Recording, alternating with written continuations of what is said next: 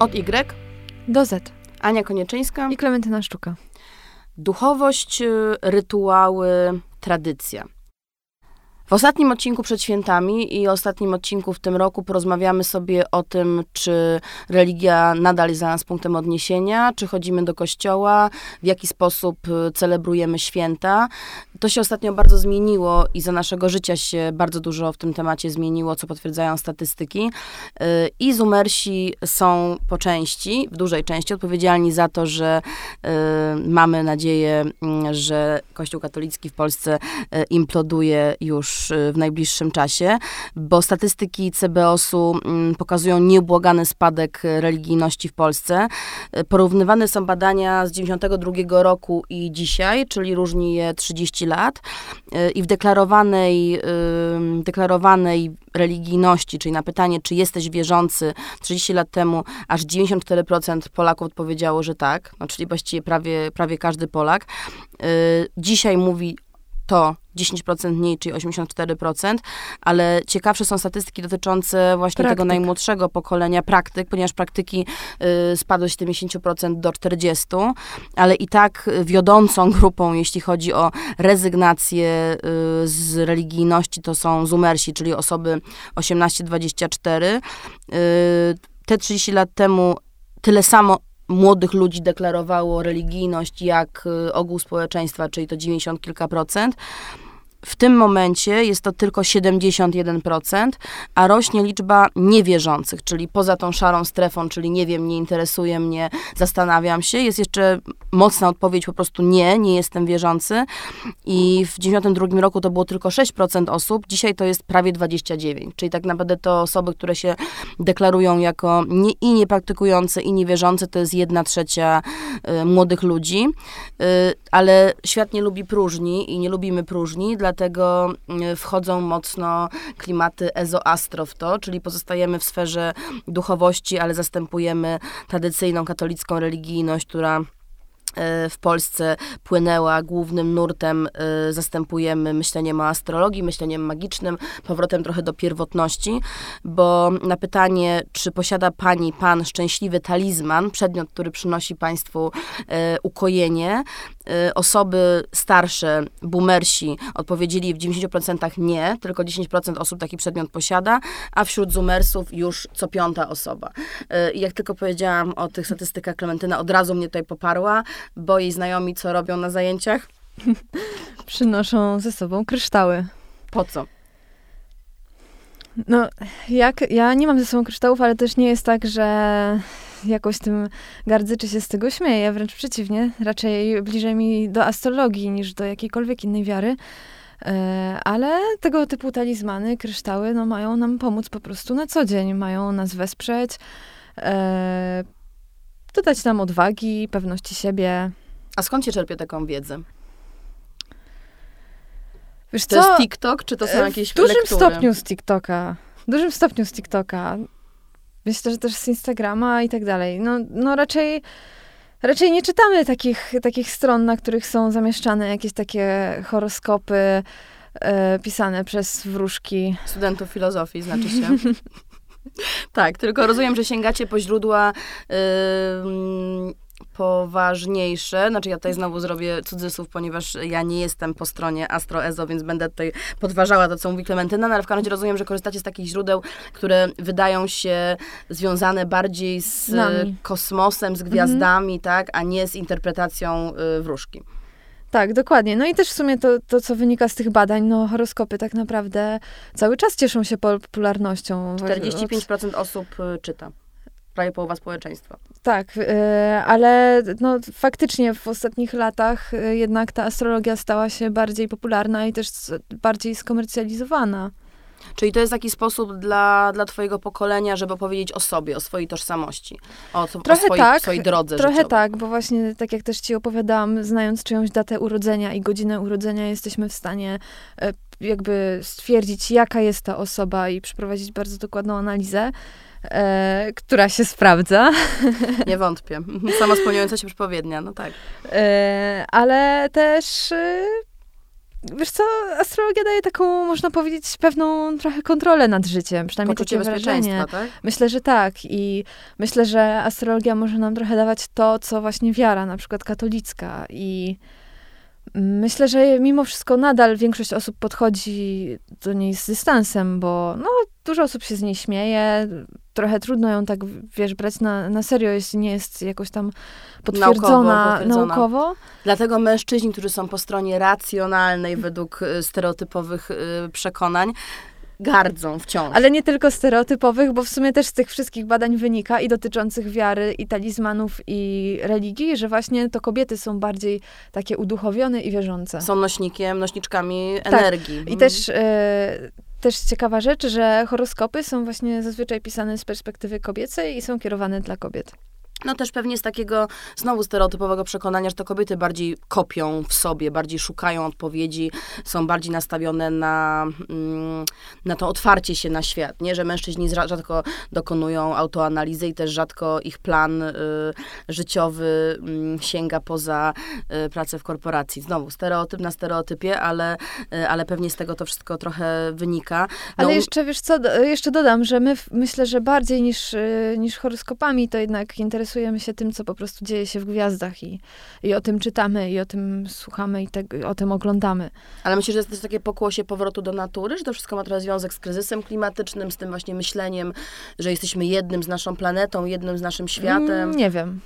Mm, Bo gdzieś jestem taką interpretację wysnuła, że, że w ogóle myślenie o tym, y, w jaki sposób żyjemy na tym świecie, jak jesteśmy z planetą powiązani, było przez dekady uciszane, no bo mówiliśmy o postępie, mówiliśmy Mhm. o technologii, mówiliśmy o tym, co robi człowiek, co potrafi zrobić człowiek, a dopiero od niedawna znów myślimy o tym, y, czym jest Matka Ziemia, o tym, czy potrafimy mieć kontakt y, z otaczającą nas przyrodą i wreszcie jak ją, jak ją chronić. Więc jeżeli Zumersi są pokoleniem tak bardzo nastawionym na, no, na po prostu utrzymanie naszego życia na tej planecie, no to może ten kontakt, ten dotyk ziemi jest tutaj kluczowy.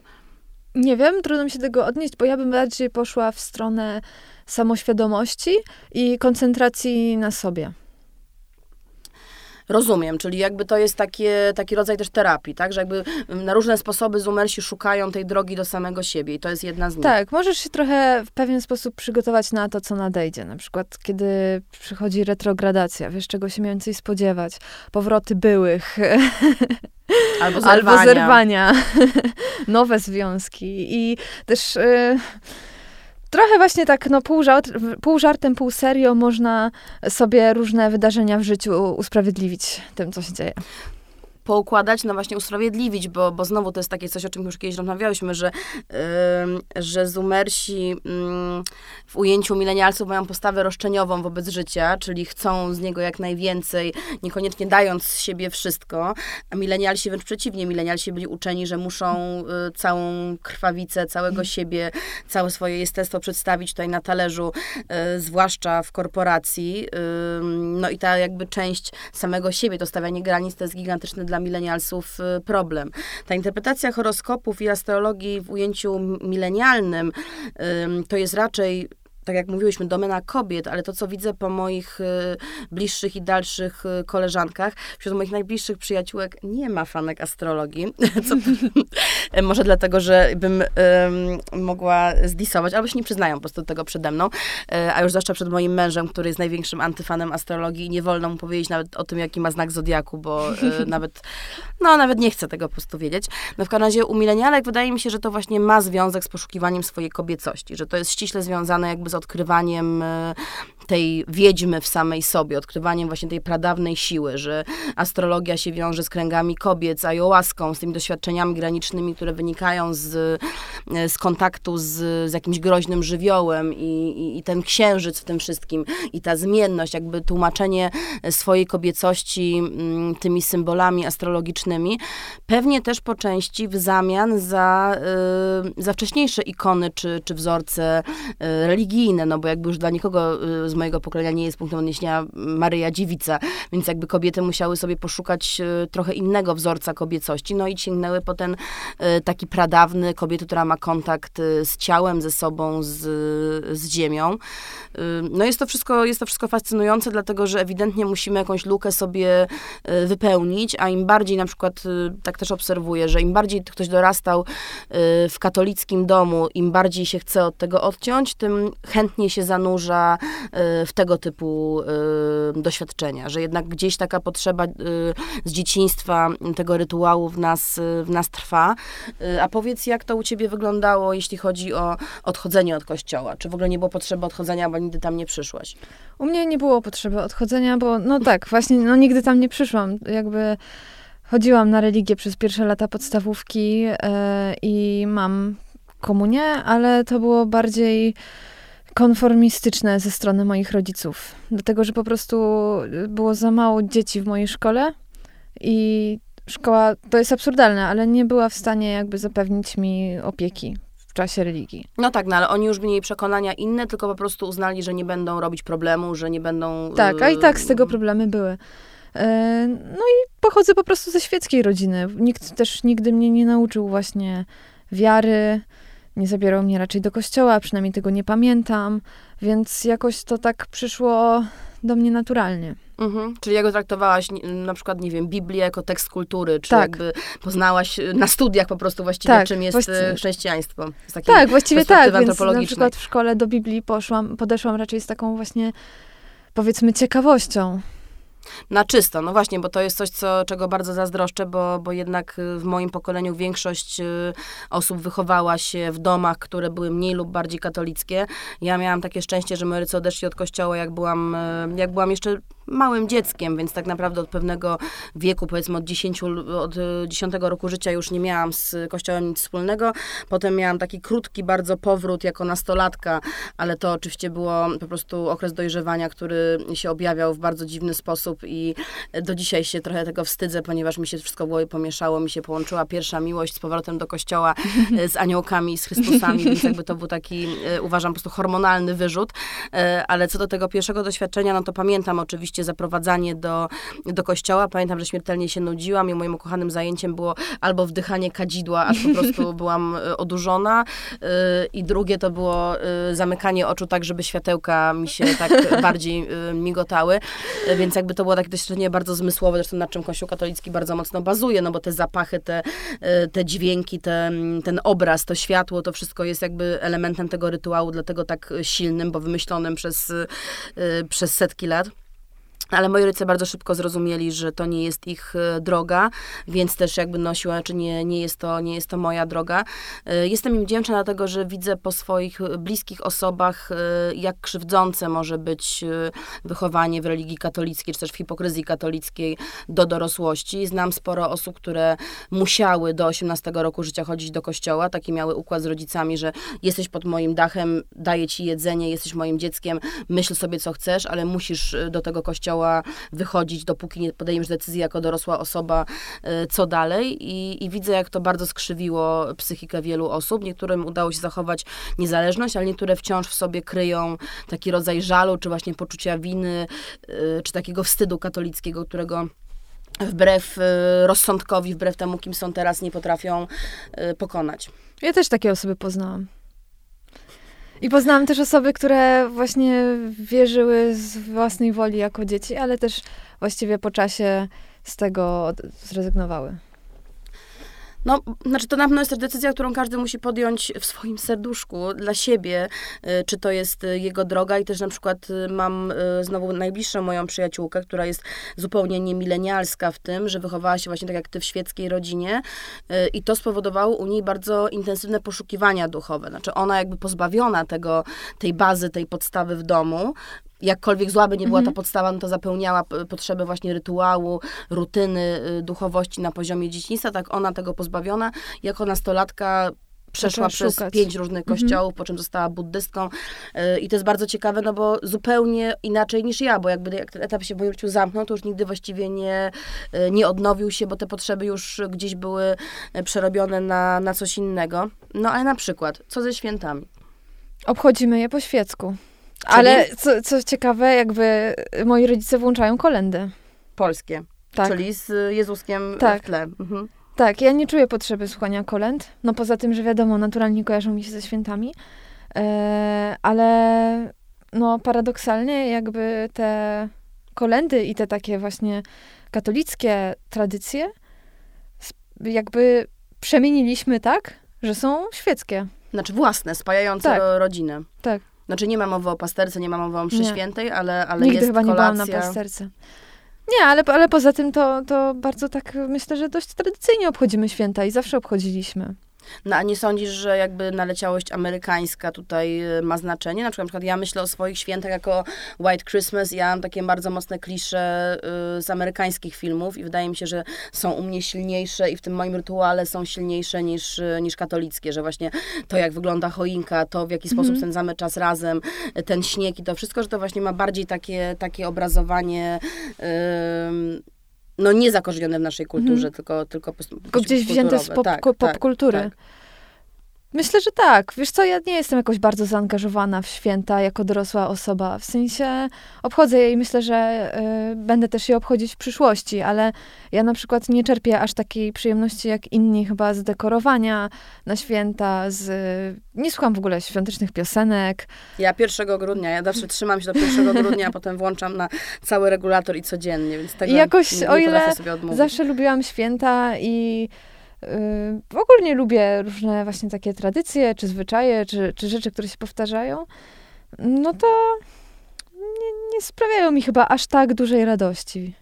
Radości, no ale czy traktujesz je z szacunkiem? Jaki masz stosunek do, do tradycji? Czy to jest w ogóle jakieś ważne pojęcie w życiu twoim i, i twoich bliskich ci zumersów? Myślę, że to trochę zależy od osoby.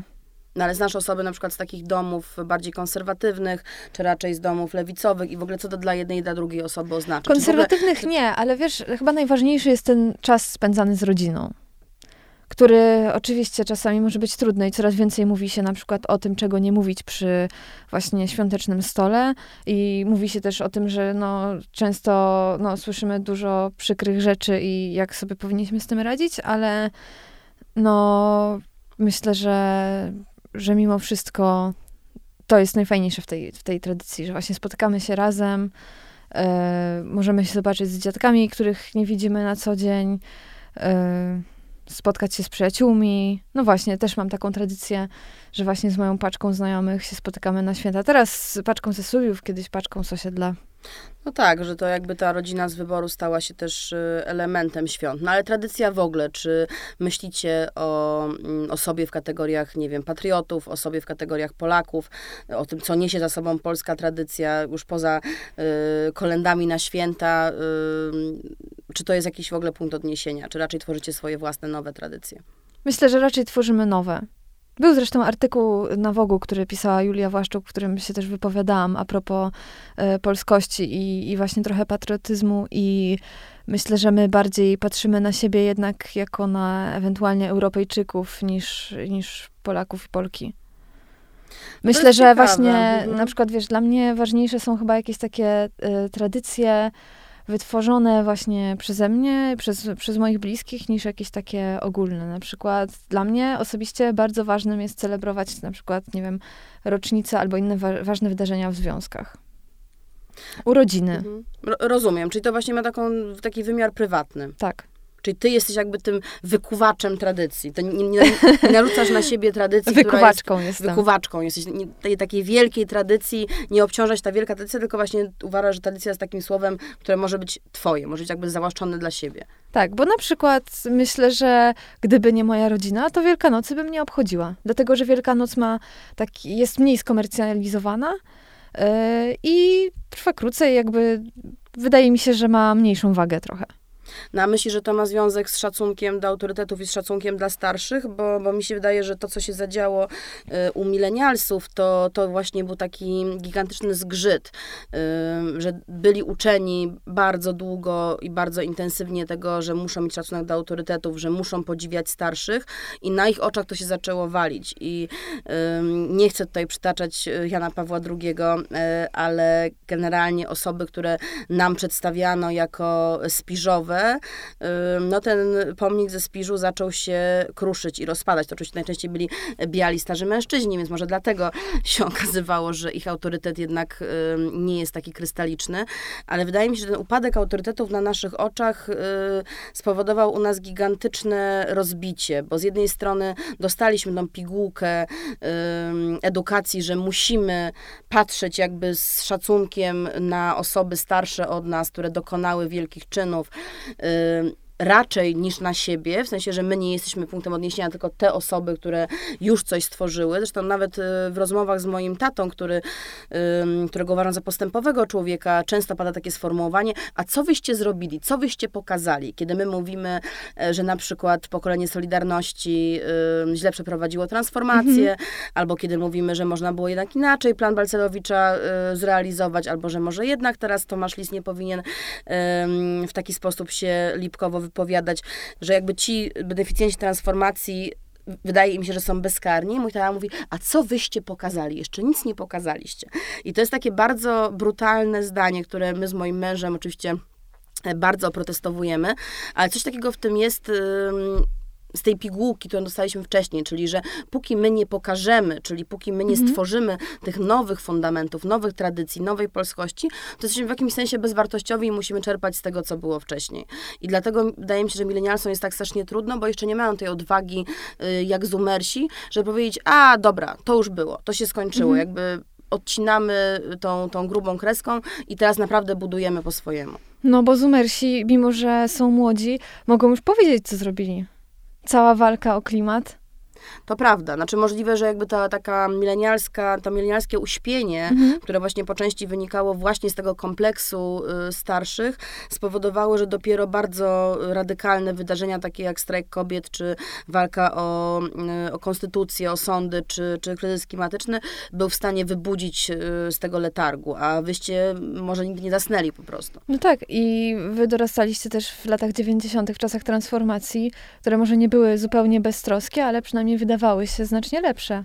Tak, niż tak. przeszłość. Więc może punkt, punkt wyjścia dla Zumersów, czyli te tak zwane gorsze czasy już od początku, tak naprawdę działają wam na głowę dobrze, no bo każą wam e, działać, znaczy dają, mhm. dają wam sprawczość. A jak zmieniło się twoje obchodzenie świąt?